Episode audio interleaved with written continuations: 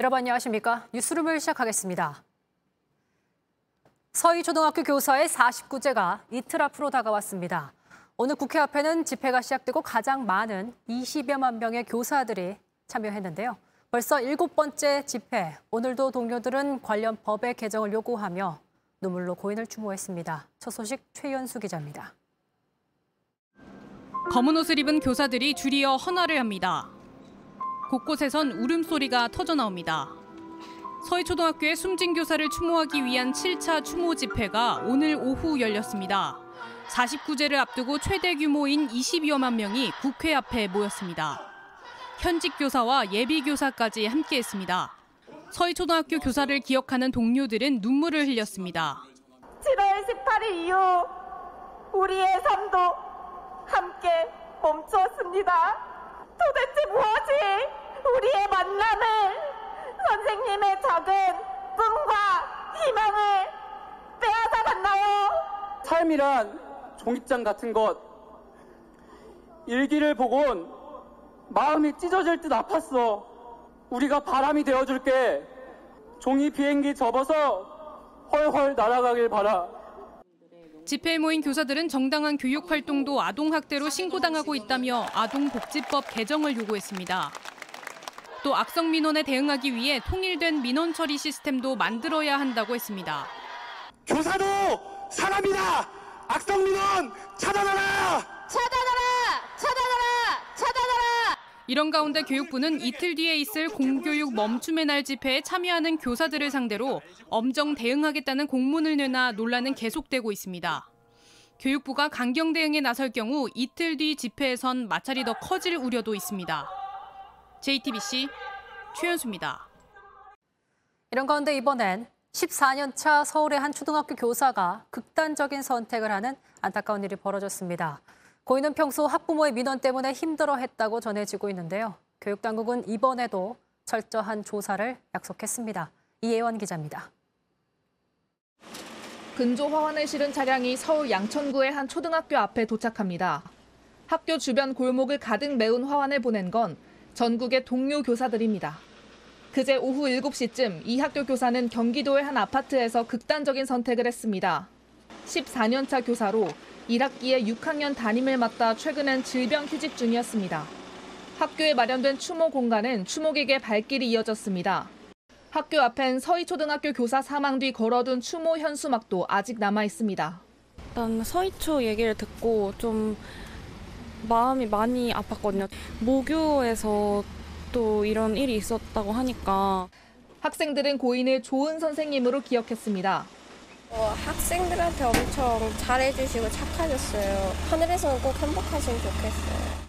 초등교사 노조는 동료 교사들의 증언을 토대로 고인이 학급 운영에 어려움을 겪었다고 전했습니다. 노조는 아이들이 교사의 지도에 반항하는 경우가 있었고 교사를 탓하는 학부모의 민원까지 겹쳤다며 개인사로 치부해선 안 된다고 했습니다. 조희연 서울시 교육감은 오늘 고인의 사망과 악성 민원의 관련성이 확인되면 수사기관에 고발 조치하겠다며 교육감 직속으로 교육 활동을 보호하는 종합 대응팀 운영을 검토하겠다고 했습니다. JTBC 이혜원입니다. 한미 연합 훈련이 끝나자마자 북한이 오늘 새벽 기습적으로 순항 미사일 여러 발을 서해상으로 쐈습니다. 또 다른 열병식을 준비하는 움직임도 감지되고 있습니다. 이지은 기자입니다. 우리 군은 오늘 새벽 4시쯤 북한이 쏜 순항 미사일 여러 발을 포착했다고 밝혔습니다. 동해상으로 단거리 탄도미사일을 발사한 지 사흘 만입니다. 이번엔 서해를 향해 쐈습니다. 이틀 전 끝난 한미 연합 공중 훈련을 의식한 걸로 보입니다. 한반도 군사적 주도권이 한미가 아니라 북한이 섬을 과시하는 측면이 있고 구체적으로는 그 서해에서의 한미 실사격 그 훈련에 대한 일종의 반발의 성격이 강한 것으로 순항 미사일은 특히 레이더망으로 포착하기 쉽지 않아 북한이 그동안 개발에 공을 들여왔습니다. 전력 순항 미사일 중대 또다시 적의 무시무시한 실체를 드러내 보이고 있습니다. 탄도미사일보다 속도는 느리지만 낮은 고도로 팔자형을 그리며 날다가 기습 타격할 수 있습니다.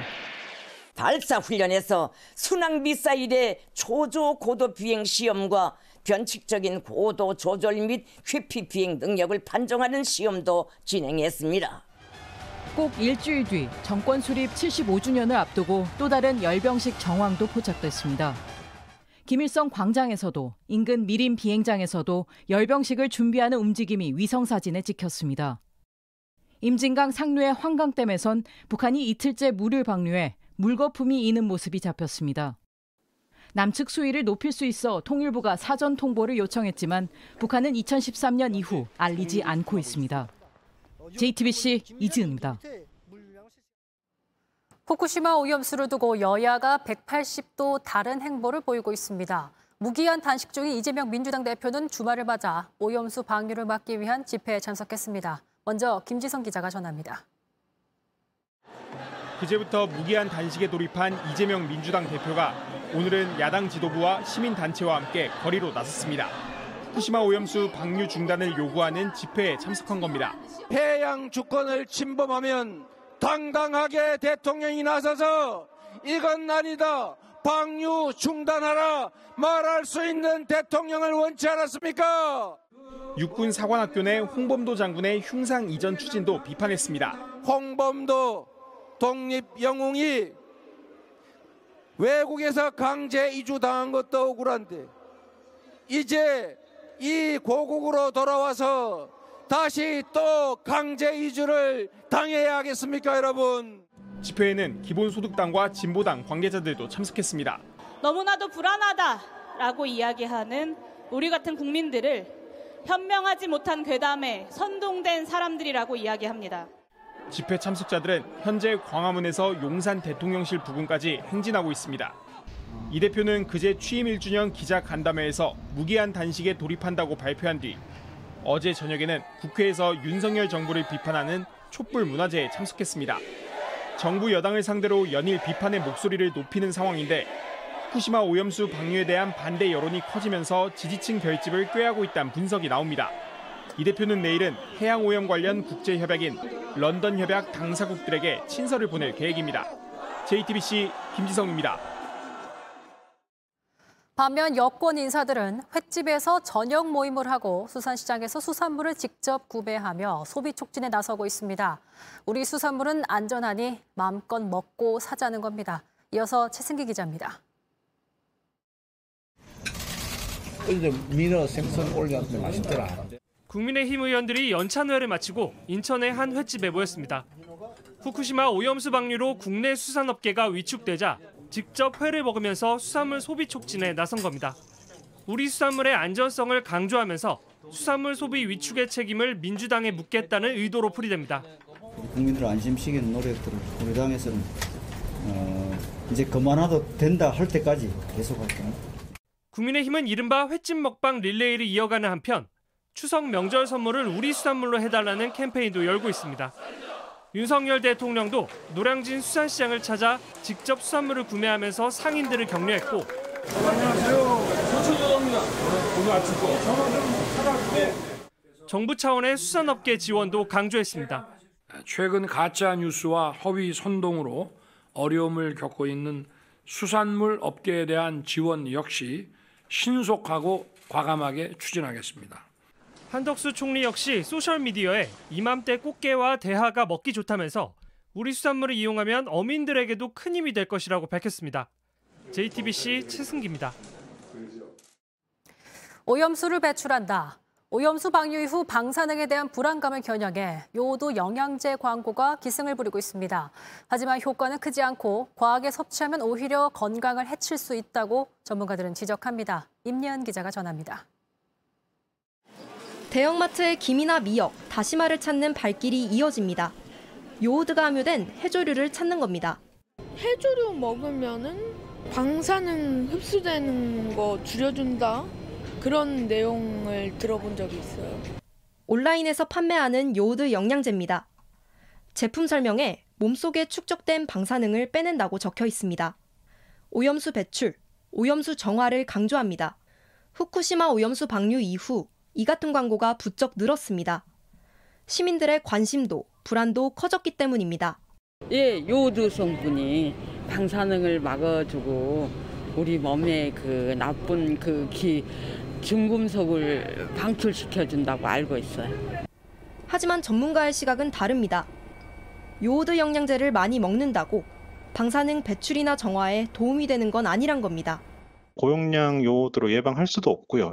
부작용이 나타날 수도 있기 때문에 어, 요오드를 지금 어, 과량 섭취하는 것은 당연히 불필요하죠. 요오드의 하루 권장 섭취량은 0.15mg. 이를 넘어 과하게 먹을 경우 갑상선 기능 항진증과 같은 부작용이 발생할 수 있다는 겁니다. 식품의약품 안전처도 해조류에 요오드가 들어있지만 방사능 배출과 크게 관련이 없다고 설명했습니다. 그런데도 오염수에 효과가 있다고 광고하는 건 불안한 심리를 악용하는 것이라고 지적합니다. JTBC 임예은입니다. 어제 오후 부산 동구에서 발생한 목욕탕 폭발 사고에 대한 현장 감식이 진행됐습니다.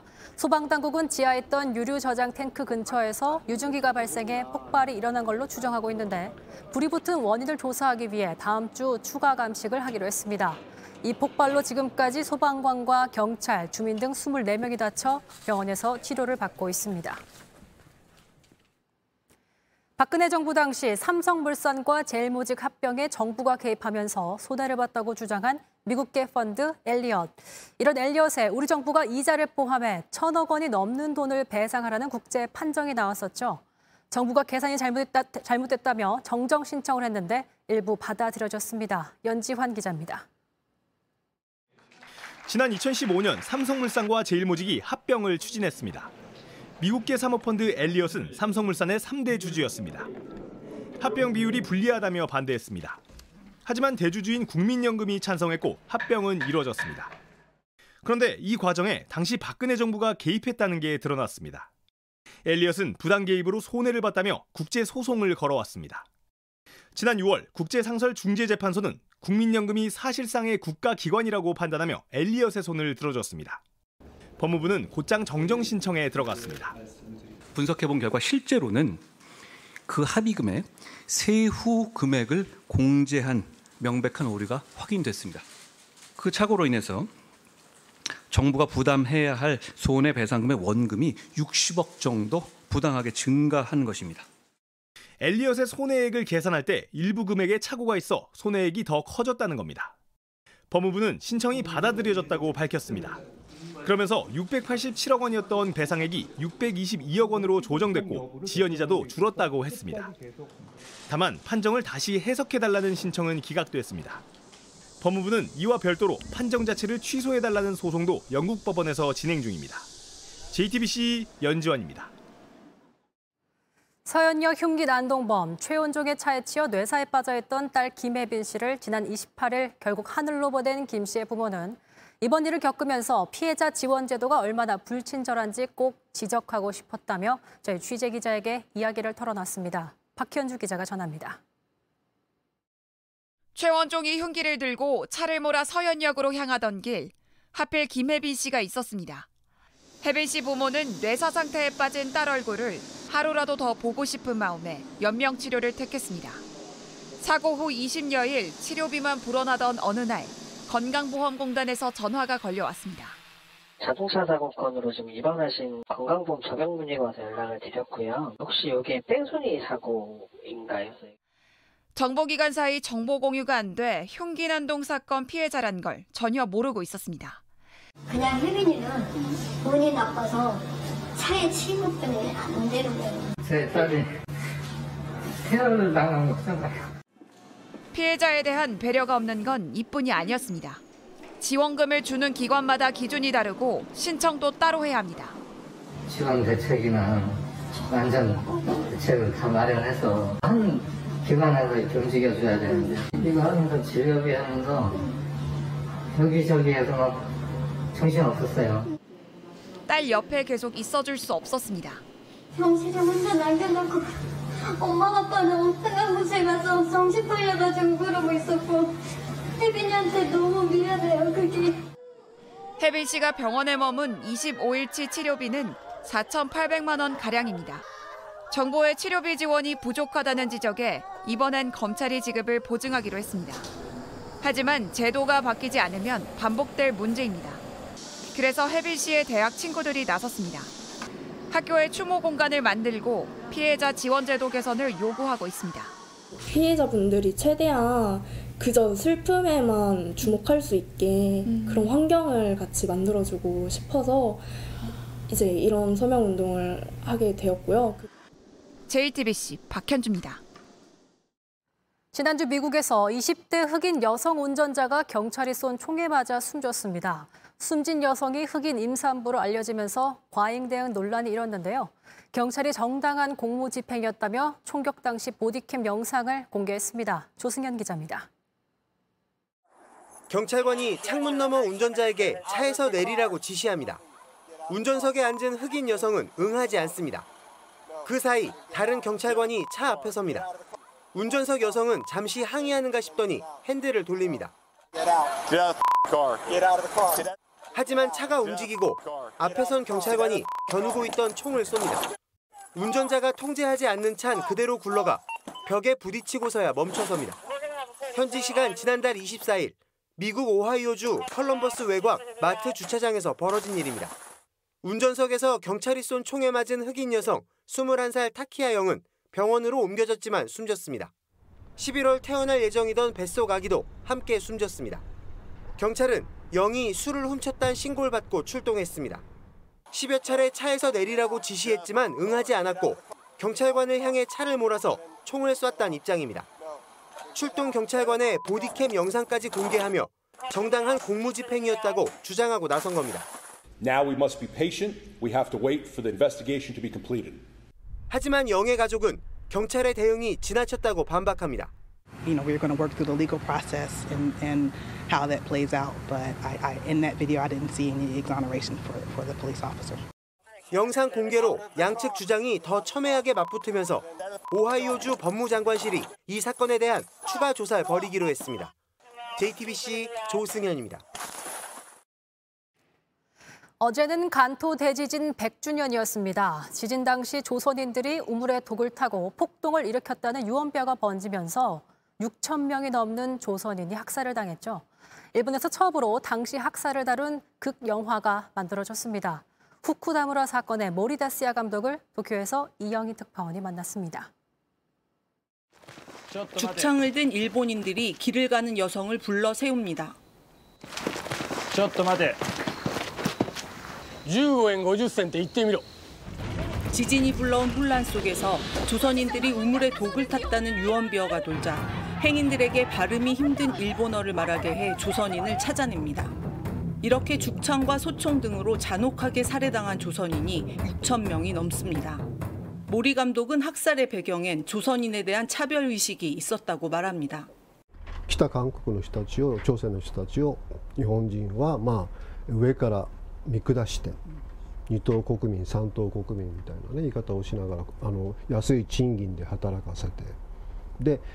でも同時に多分ねどっかで後ろめたかったと思うんです 당시 시골 출신의 일본인 행상 9명도 후쿠다무라를 찾아왔다 조선인으로 오인받아 죽임을 당했습니다. 영화는 이 사건을 통해 평범한 사람들이 이웃을 잔인하게 살해하는 괴물로 변해가는 과정을 그립니다. 사회성 짙은 작품을 만들어온 모리 감독은 아직도 당시 학살을 부정하고 있는 일본 정부에 분노를 감추지 않았습니다. 江戸時代とか鎌倉時代の話じゃないんですよ100年前ですよその頃に生まれた人まだ生きてる人いっぱいいますよ証拠はこれだけ残っていますエビデンスもたくさんあります、なんで否定できるのか僕にはさっぱりわからない 여전히 일본 사회에는 제일 한국인에 대한 혐오와 차별이 존재한다며 그날의 비극을 잊지 말아야 한다고 했습니다. 다나카 레나 등 일본 유명 배우들이 출연하는 이 영화는 오는 10월 열리는 부산 국제영화제에 초청돼 한국 관객들을 만날 예정입니다. 도쿄에서 JTBC 이영희입니다. 지난해 우리나라 합계 출산율은 0.78, 역대 최저치를 기록했죠. 해마다 새로 태어나는 아기의 숫자가 줄어들면서 학령 인구도 크게 감소했는데 특히 시골에 있는 작은 학교들의 경우 폐교 위기에 처한 곳이 많습니다. 산골 유학 프로젝트로 학교 지키기에 나선 강원도 인제의 한 분교를 조익신 기자가 찾아가 봤습니다. 강원도 곰배령 기슭에 자리 잡은 작은 시골 마을. 등굣길 아이들의 제잘거림이 아침을 깨웁니다. 인제군 기린초 진동분교 일곱 꾸러기들입니다. 이 가운데 6명은 올해 초 도시에서 유학 을 왔습니다. 인제군이 운영하는 산골 생태 유학을 통해서입니다. 나홀로 학교에 다닐 뻔했던 터줏대감 현기. 새 친구들이 전학을 오며 비록 전교 1등 자리는 내줬지만 작년에 4명이었다가 혼자 도시에서 공부를 했는데 그때 장교 1등 정월 때좀 못해 좀 섭섭해? 아니요? 함께 웃고 떠들 동갑내기와 동생들이 생긴 기쁨이 더 큽니다. 산골 유학생들 덕분에 학교는 문을 닫을 위기를 면했습니다. 새로 짓고 있던 교실엔 들어가 보지도 못할 뻔했습니다. 아이들은 시골 동네 분위기도 확 바꿔놨습니다. 생태 유학 하기 전에는 어, 진동분교 아이들이 한 명이었습니다. 일곱 명이 되면서 어, 조용하던 마을에 아이들의 웃음소리가 울려 퍼지면서 어, 노인들의 마음이 굉장히 밝아졌죠. 생태 유학은 도시 아이들에게도 큰 선물이었습니다. 선생님은 학생 한 명 한 명에게 눈을 맞춰주고 짝수? 짝수 홀수? 홀수 홀수예요 짝수? 홀수. 짝수가 홀수가? 짝수. 홀수. 교실 밖 자연은 곧 학습장이 됩니다. 이혜리가 나무 이름을 뭐라고 지었어요? 존들 존들. 모양이 바람에 흔들리는 것 같아서. 생태 활동을 통해서 자신의 가치를 찾아서 자존감을 기를 수 있도록 노력하고 있습니다. 방과 후 수업도 알찹니다. 어제는 친구들과 과자를 만들었습니다. 아, 괜히 다 먹었다. 초콜릿 너무 달아요. 아이들의 진짜 시골 생활은 학교가 끝난 뒤인지도 모르겠습니다.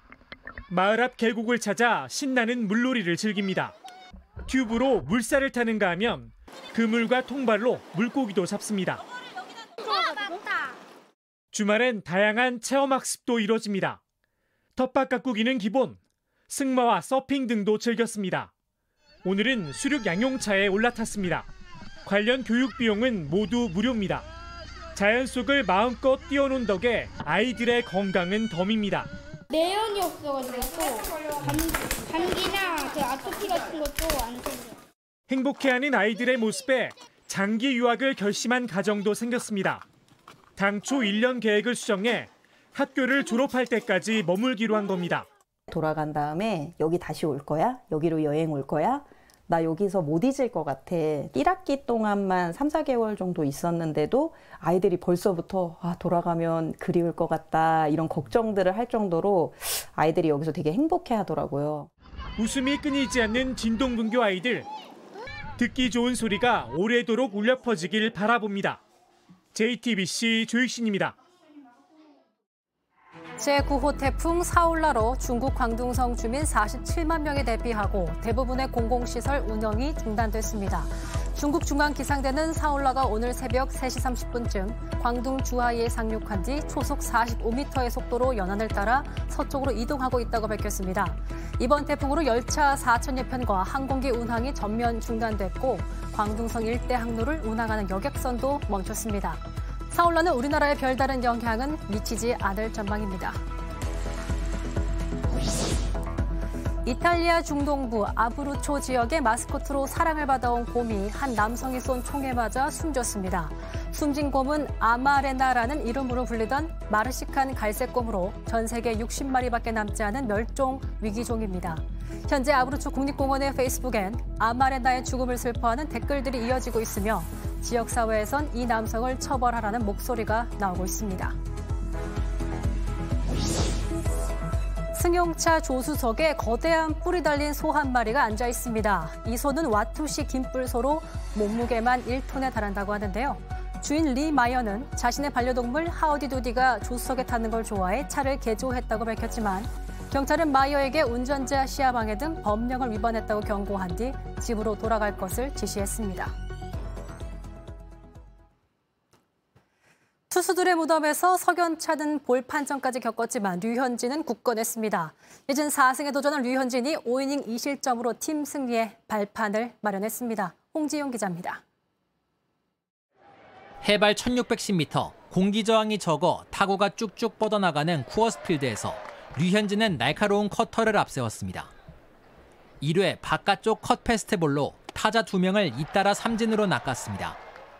2회에는 공 6개로 세 타자 모두에게 땅볼을 유도하며 깔끔하게 이닝을 마쳤습니다. 3회 제구가 순간 흔들리며 위기를 맞았습니다. 무사 1루에서 몬테로에게 2점 홈런을 맞았고 뒤이어 볼넷과 2루타를 내주며 1사 2, 3루에 몰렸는데 류현진은 침착하게 땅볼과 삼진으로 타자들을 돌려세워 추가 실점을 막았습니다. 4회 스트라이크 존에 정확히 꽂힌 공이 볼로 선언되는 석연찮은 판정이 나왔지만 류현진은 집중력을 발휘했습니다.